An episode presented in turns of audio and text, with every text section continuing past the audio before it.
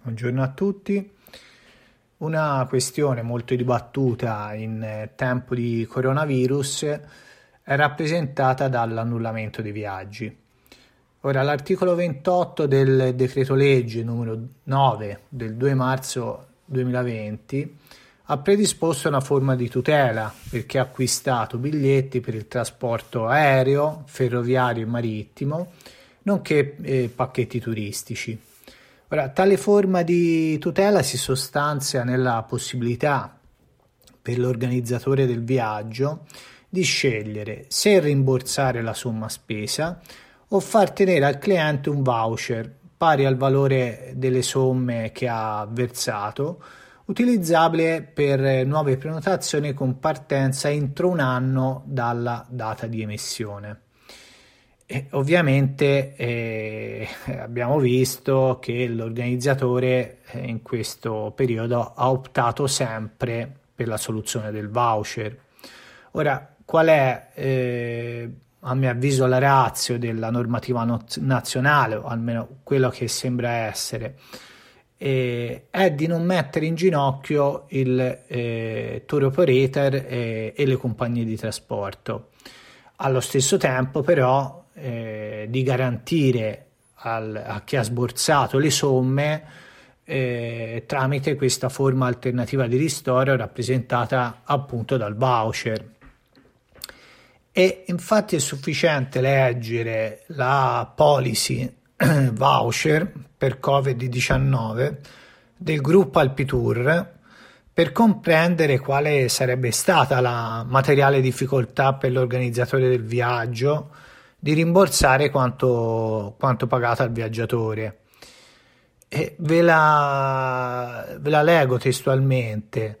Eh, la richiesta di restituzione del denaro versato non è infatti perseguibile in quanto l'attuale grave situazione di blocco totale della produzione economica ha portato le aziende ad un significativo arresto di liquidità, conseguente alla mancata operatività.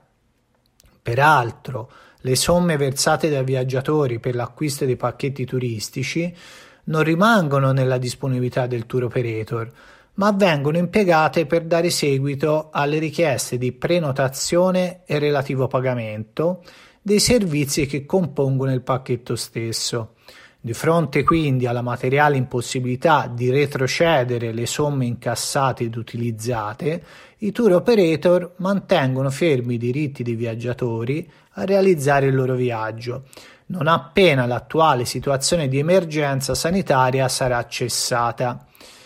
Ora, vari interpreti si sono mh, però giustamente interrogati su quello che appare un evidente contrasto tra questa normativa d'emergenza ed il nostro codice del turismo, che invece all'articolo 41 darebbe facoltà di scelta al cliente fra rimborso e voucher. E questo perché, ad esempio, il viaggiatore potrebbe non essere in grado di fruire del voucher entro l'anno. E questo contrasto si pone anche a livello comunitario.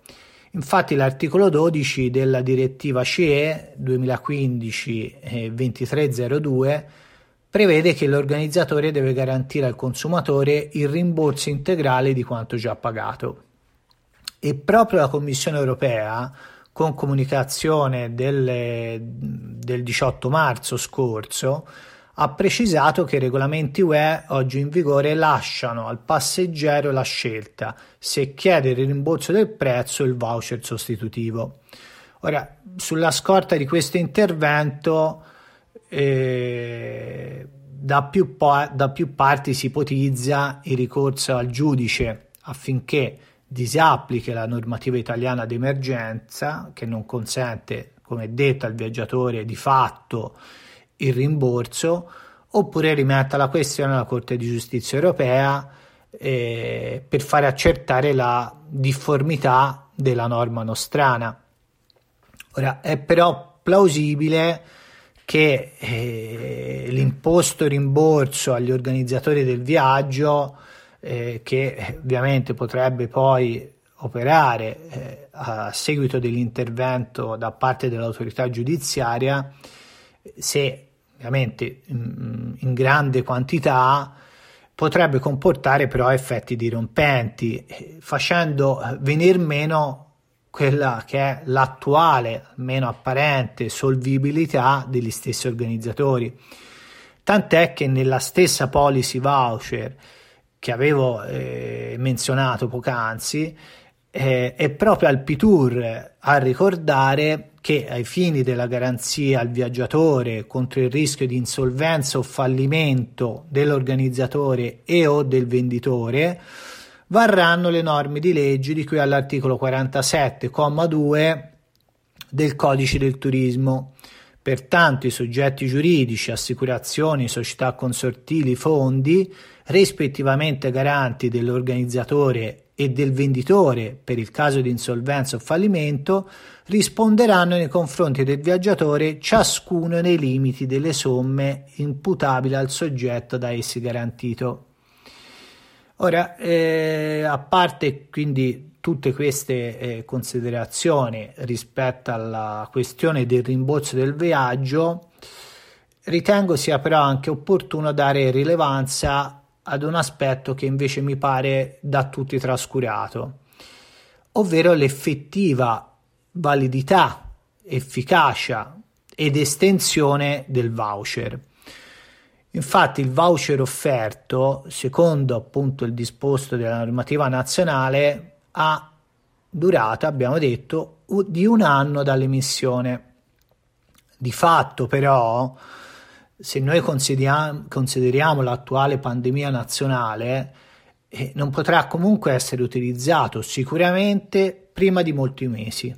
E comunque non è escluso che magari come, mm, come auspico eh, sia io ovviamente che eh, tutti noi fra due mesi la situazione in Italia torni eh, alla normalità eh, ma questo potrà magari non avvenire ancora in altri paesi e così verrebbe fortemente eh, limitato il diritto di scelta del viaggiatore della nuova destinazione. Quindi il voucher di fatto avrebbe oggi una durata ben inferiore a quella dichiarata e con una forte limitazione. Eh, questo mi pare un aspetto da tenere ben presente e su cui invocare eh, un intervento tanto a livello nazionale quanto a livello europeo.